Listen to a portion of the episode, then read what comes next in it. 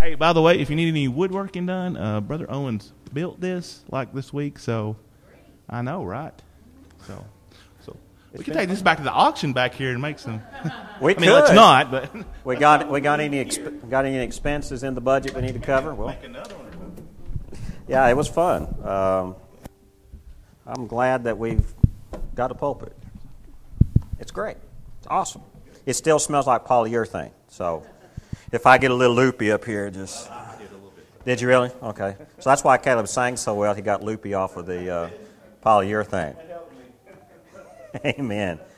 Well, God bless you guys. I am glad you're here. I'm glad Matt and Melanie got back. Did y'all get any sleep today? You traveled to Jefferson City and back, and oh, just just to Knoxville. Well, to me, I yeah, I guess that's pretty, still pretty far distance though for you.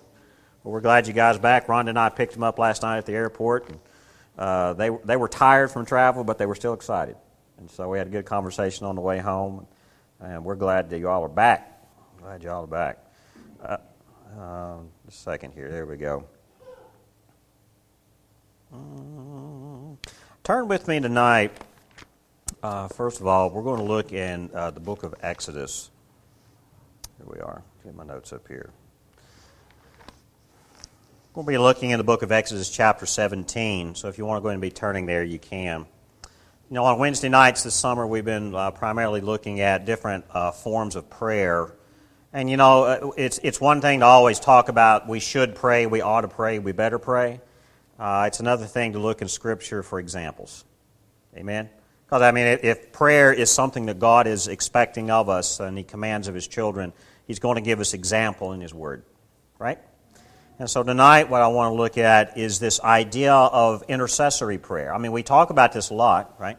Inter- uh, praying for someone else, interceding for somebody else. This is a very biblical concept. It's, it's something that is central to the faith. Um, and, and honestly, I think intercessory prayer is the one kind of prayer that most people are aware of, right? When we think of praying, like at Wednesday night prayer meeting, that's, I think, primarily what we're thinking about. Let's pray for others right? Because we ask for prayer requests. Who can we pray for, right? Uh, but you know, and, and let's just be honest with ourselves as Baptists. Uh, I, I have to confess, a lot of times uh, I don't consi- I don't continue praying for people after the prayer request has been given.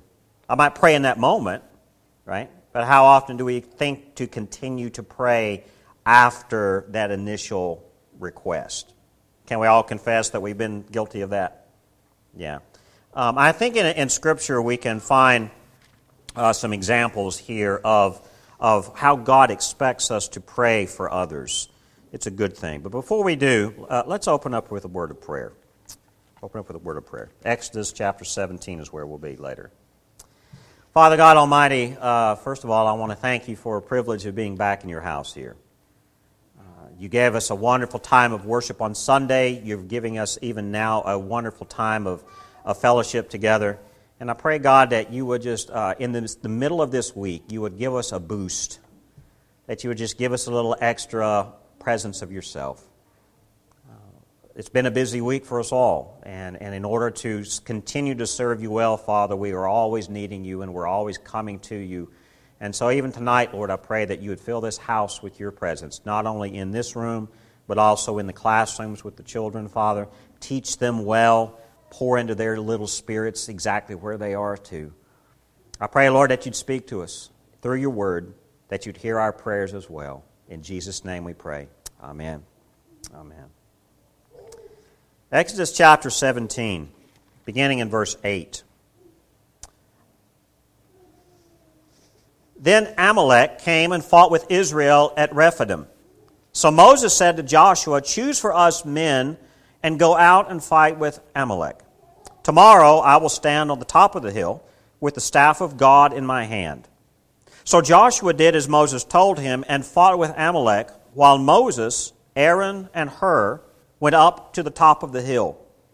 Whenever Moses held up his hand, Israel prevailed, and whenever he lowered his hand, Amalek prevailed. But Moses' hands grew weary, so they took a stone and put it under him, and he sat on it. While Aaron and Hur held up his hands, one on one side and the other on the other side. So his hands were steady until the going down of the sun. And Joshua overwhelmed Amalek and his people with the sword. What's going on here in this passage? Uh, does this story sound familiar to you? Right? We, we study it in uh, Sunday school, we study it in vacation Bible school. Uh, what's going on here, right? Amalek and his, his armies are coming against uh, the children of Israel. Uh, Israel did not pick this fight. Uh, Amalek and his armies come after them, trying to wipe them out, right?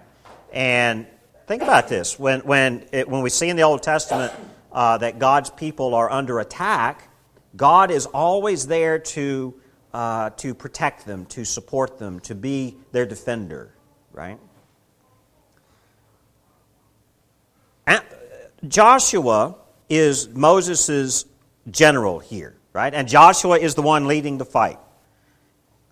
Moses, on the other hand, has a different job. He goes up on a hill to overlook the battle. Now, which one do you think has the harder job? The general leading the battle or Moses who goes up on the hill?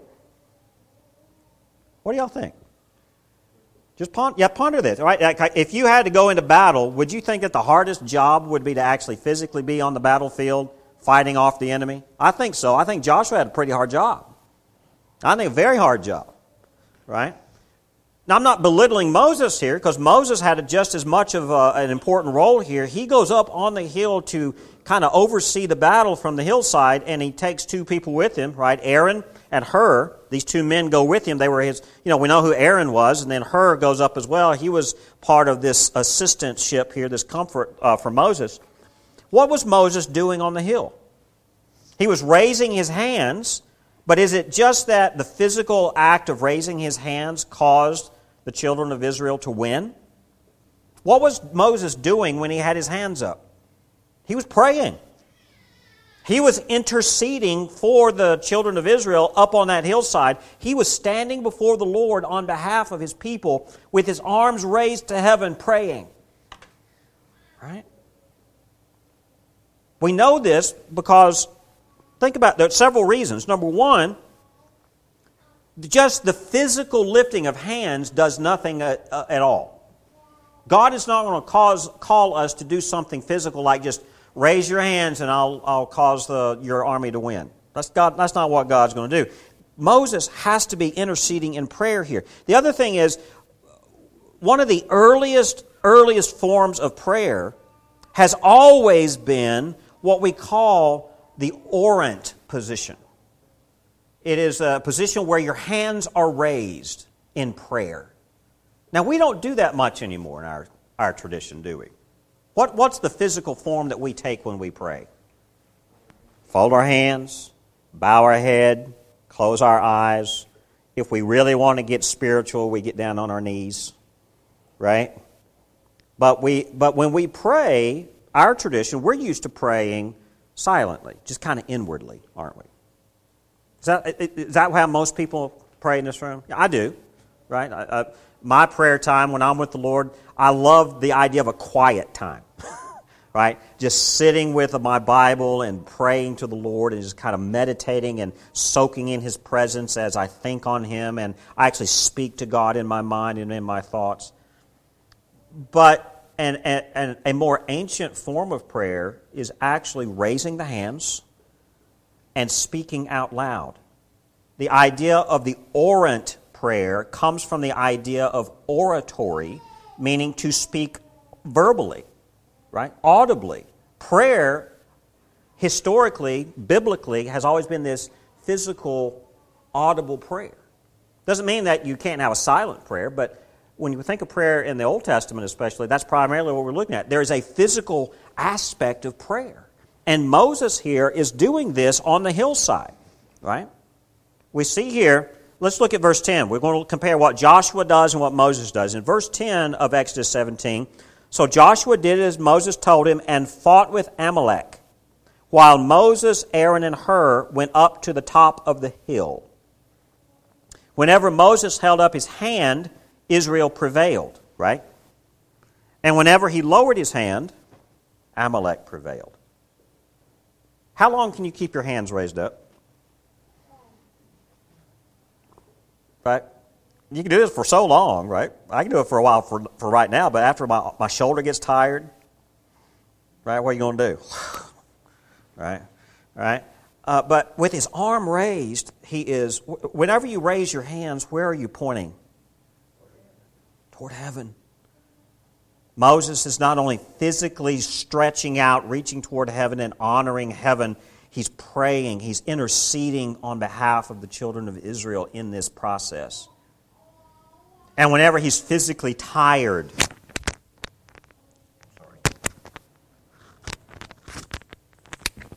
sorry guys, my, I just dropped my clip. There we go. Whenever he's physically tired, his hand drops, right? But I think, I think we can understand here, and I'm not, I don't think I'm reading too much into this text. I think Moses was more than just physically tired. I think he was spiritually tired. Right? How long can you pray? I know, Bill, we've talked, you've talked about this in the Sunday school class as part of worship. How long can we pray? And I think we did a little test. All right? If you try to pray for 30 seconds, seems like an eternity. try to pray for five minutes. Oh man, that, that's, I don't know if I can make it. Because you got all these distractions in your head, right? Worried about the bills being paid. Right? Is, is my dinner on the stove burning? Um, oh no, uh, my, my, at my job, my boss is waiting for this deadline. I can't pray now, right? We get distracted, right? So I think Moses here shows us that he had a. He, I think Moses had the more difficult job here than Joshua did. I think Joshua. I mean, when you're physically ba- when you're physically on the battlefield, yeah, that's tiring, and yes, that's exhausting. Um, but I think Joshua also had an army of men and everybody was doing their part. Moses was up there by himself. Now he had Aaron, uh, pray, now he had Aaron and he had Hur, and, and I'm sure they were praying with him, but it was Moses who had the responsibility to pray for this battle. As long as he was praying, as long as he was interceding in front of the Lord on behalf of Joshua and the army, they were winning. But the, but the moment he got tired, not only physically, but spiritually, then the enemy was winning. I mean, we see this. Uh, Moses intercedes all the time for the children of Israel, doesn't he? God wants to wipe them out. How many times? God is upset with his children and he wants to wipe them out, and Moses constantly comes and intercedes for them. Right? I think uh, Moses here, as he's overlooking the battle from the hill, prayer was Moses' weapon. Joshua had all of the weapons of war. He had the swords, he had the arrows, he had the shields, he had everything he needed to fight the battle. And Moses had the most important weapon of all, and that was intercessory prayer. I don't think we can, we can belittle that importance, don't you think? Moses had the most important battle weapon, and that was prayer. Let's take a look at another example of intercessory prayer. Uh, let's look at Jesus. Jesus interceded for us, doesn't he? John chapter John chapters 13 through 17. We won't read all of that, but John chapters chapter 17 or 13 through 17 are understood as uh, Jesus' farewell discourse. Right? John, beginning in chapter 13, verse 17, uh, Jesus' farewell discourse. This is a a classic section of Scripture where Jesus is saying goodbye to his disciples. And there's several scenes here in these four chapters that I want us to look at. Uh, beginning in chapter 13, we get the scene here that Jesus is with his disciples in the upper room. Um, and, and, we see the, the scene here in chapter 13 of Jesus comforting his disciples, and he shows them the uh, example of service by washing their feet right? And I think what we see here in chapter 13 becomes the, the, the theme all the way through chapter 17 of this farewell discourse, where Jesus, in showing the example of being a servant, shows us the example of what intercessory prayer is. Moses was serving the children of Israel by praying for them. Jesus is going to do the same thing. Not only is he washing the disciples' feet, he also then prays for them and he comforts them with uh, words of, of farewell, but at the same time, there's something better coming. So, Jesus, as he is saying goodbye, he's also serving his uh, disciples and he's acting as an intercessor here. I would say here that in, in this farewell discourse, Jesus is actually showing that even though he's departing, where he departs to is a higher state of prayer. It's a higher state of prayer. It's one thing to pray here, but imagine if you go to the, go to the, the right hand of the Father in heaven how close are your prayers then? Right? When we're praying right now, God we think of as distant. Our prayers have a long way to travel. But Jesus is going to the throne of God, going back to his Father's house, and he's going to show us that there is a higher state of prayer that he's striving for and going to. Right? John chapter 13, verses 1 through 20, we see the scene, right? Jesus is showing his disciples what it means to be a true servant.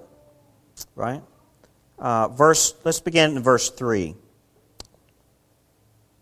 Jesus, knowing that the Father had given all things into his hands and that he had come from God and was going back to God, rose from supper.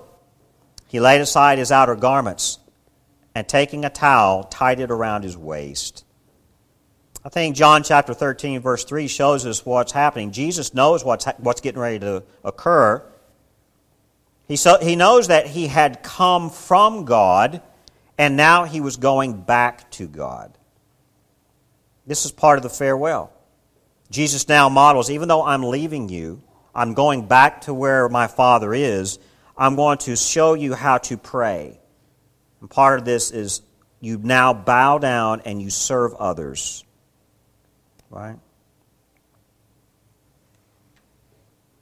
Turn over to chapter 14.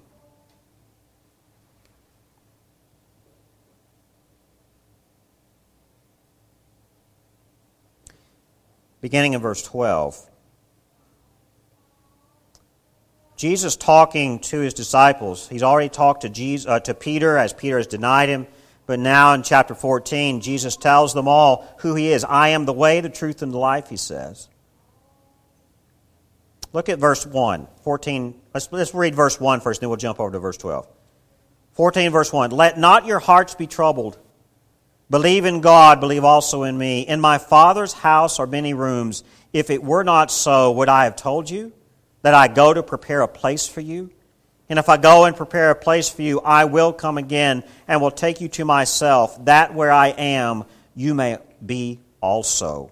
And you know the way to where I am going. So again, here's this idea of going somewhere, of going back to the Father, and Jesus is giving words of encouragement. Even though he's even sad that he's leaving, he's giving words of encouragement and showing a model of how to pray. Look over at verse 12. Jesus continues and he says, Truly, truly, I say to you, whoever believes in me will also do the works that I do, and greater works than these will he do, because I am going to the Father. Whatever you ask in my name, this I will do, that the Father may be glorified in the Son. If you ask me anything in my name, I will do it. John chapter 14, verses 12 and 13 show us the model here of asking in prayer and Jesus interceding for us in that. In verse 12, Jesus tells us that that's where he's going. He says, and uh, he's, he's, encouraging the, the disciples, even though I'm leaving and I've done many works, you as my, as my disciples, you're going to do even greater works. Because I am going to the Father. I'm not going to be with you anymore, but I will be at God's side because it says in verse 12, and greater works than these will he do because I am going to the Father. If Jesus is not at the Father's side, we can do nothing. Think about that.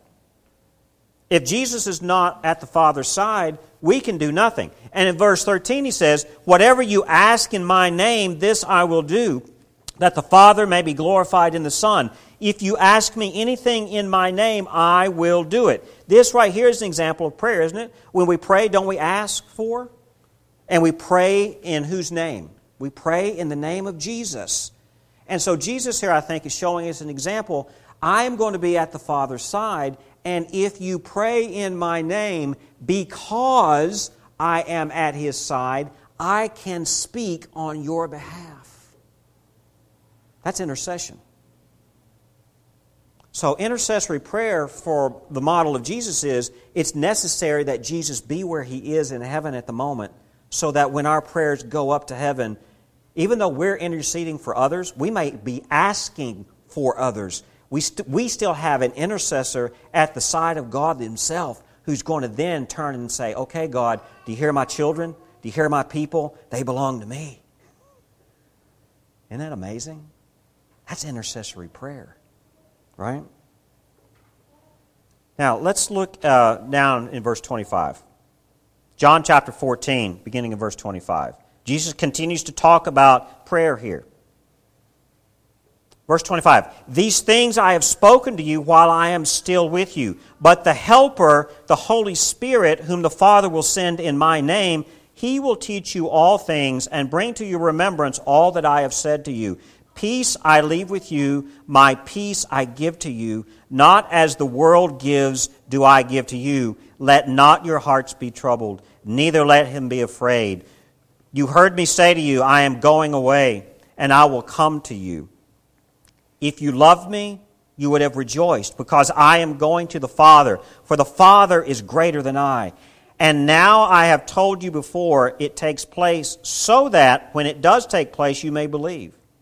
I will no longer talk much with you, for the ruler of this world is coming. He has no claim on me, but I do as the Father has commanded me, so that the world may know that I love the Father. Right? Jesus is still talking about leaving and going to the Father here, and he's giving peace to the, his disciples because he's encouraging them if I go to the Father, then you can pray and I will be on your behalf. Now, lastly, in chapter 17, John chapter 17 is, I think, the model intercessory prayer, right? The high priestly prayer. I, if we want to learn how to pray for others, first of all, we have to understand what we've looked at so far. The fact that Jesus himself is interceding on our behalf in heaven gives us that hope that our prayers will be heard and answered. But chapter 17, we see Jesus himself praying as a good shepherd should, right? Uh, is that not something to ponder when we're praying for others? Are we praying with the attitude of, I want to model Christ? He is a good shepherd toward me. I want to be a good shepherd to other people and pray for them as well. Right? All of chapter 17 is that. Um, look at verse 1. We won't read the whole thing, I'm just going to read certain sections. When Jesus had spoken these words, he lifted up his eyes to heaven and said, Father, the hour has come. Glorify your Son, that the Son may glorify you, since you have given him authority over all flesh to give eternal life to all whom you have given him. Jesus is praying here, lifting his eyes to heaven. And verse 3 And this is eternal life, that they know you, the only true God, and Jesus Christ, whom you have sent. Jesus is now asking the Father something. He's wanting those of us who are left to know this eternal life that is granted to us, and that we would know that the only true God is who God the Father is, who sent Jesus Christ. Verse 4 I glorified you on earth, having accomplished the work that you gave me to do. And now, Father, glorify me in your own presence with the glory I had with you before the world existed. So there he's, he's talking to God, asking for God's glory. And the rest of the, many of the other uh, uh, verses here in chapter 17, Jesus is talking about the glory of the Father and all that he has done. Now look at verse 9. Actually, let's look in uh, verse 7. Now they know that everything that you have given me is from you. For I have given them the words that you gave me, and they have received them and have come to know in truth that I came from you and they have believed that you sent me. I am praying for them. I am not praying for the world, but for those whom you have given me, for they are yours. And in verse 20, he says, I do not ask for these only, but also for those who will believe in me through their word. I mean, I think it's very clear here that Jesus is not praying for the world, he's praying for those who believe. That doesn't mean that Jesus doesn't love the world. He loves everybody. He, he, God desires all to come to faith, right? But in this prayer, Jesus is interceding specifically for a, a group of people who believe in Christ, who, those who God has given to Christ to shepherd. Right? So I think that's another example. Jesus is interceding, but he's interceding for a specific people. And I think that's a good example for us. When we're interceding in prayer, we're interceding specifically for someone or someones, aren't we? They come to mind, and we ask the Lord to bless them, to help them, to heal them, to serve them, whatever. Right? So, what does prayer of intercession look like? I think we see examples here of Moses his, his example of interceding was relentless. He would not give up. No matter how tiring it was, no matter how exhausting it was, he continued. Right? And I think in that we see that intercessory prayer is hard work. But can we all agree that we just don't really have that intercessory prayer work ethic? I'll confess, I don't. Jesus gives us the example of the humble servant. Now, if that's not a work ethic, I don't know what is. Right? Jesus shows by example that in intercessory prayer, we serve people. Now, being a servant is hard work, cleaning up after people, constantly praying for people, constantly in, in, uh, in worry for their souls or uh, worried about their physical condition or whatever it is we're interceding for, right? That can be spiritually exhausting and physically exhausting, can it? So, intercessory prayer, I think we see in Scripture, is number one, very common, and number two, difficult. And number three, definitely worth pursuing. Um, it takes endurance to intercede in prayer. So, is that something that uh, we can leave out of here tonight with a little bit of reminder from Scripture that, number one, we need to intercede. We should intercede. We, we all have someone on our mind, in our spirit, that we, that we think about often, but do we actually uh, put forth the effort that is necessary to intercede? It's one thing to think about, it's another thing to intercede. Do we have the work ethic that I think we see in Scripture to do that. Are our arms going to be tired when we lift them up and pray for people? Sure, they are. I'm tired of praying for them. They're not listening to me. Dear God, you're not hearing my prayer, or they're just too stubborn to be bothered with, right? Or, or we get exhausted in, in, in our spirit and we just don't think to pray. That's where we need an Aaron and a Hur to come alongside us and, and say, hey, let me help you pray. Can we do that? That's why we come on Wednesday nights. We help each other pray. Jesus, right?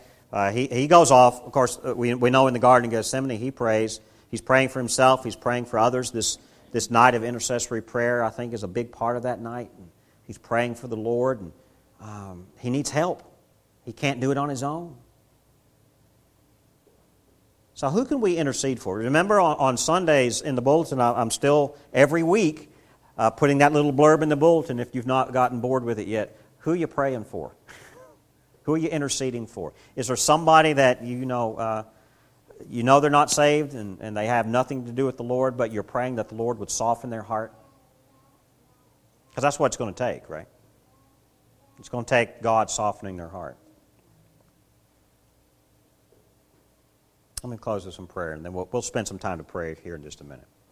Father God, I thank you for your word, and I thank you, Lord, that you uh, give us examples of godly men um, and even your Son, Jesus Christ, who show us that praying for others is hard. Prayer itself is hard, but we've turned it into a, a leisurely activity. Lord, I pray that you would remind us to encourage each other in prayer. Uh, I pray, Lord, that you would remind us that you do listen and when we do cry out to you in the name of your Son, Jesus Christ, your scriptures just showed us, uh, you'll answer. Because without Jesus near your side, we have no hope of intercession. He's interceding on our behalf telling you that our blood is that our sin is covered by his blood and at the same time god when we pray will you listen to your son on our behalf that's what i'm asking if, if as we pray for others lord i pray that you would hear your son stand in place of us. That's what we need. Bless this church i pray lord. Bless everyone here. In jesus name. Amen, amen. god bless you. Who do we need to pray for tonight? This is a good time to think about intercession, right? So, who do we need to pray for?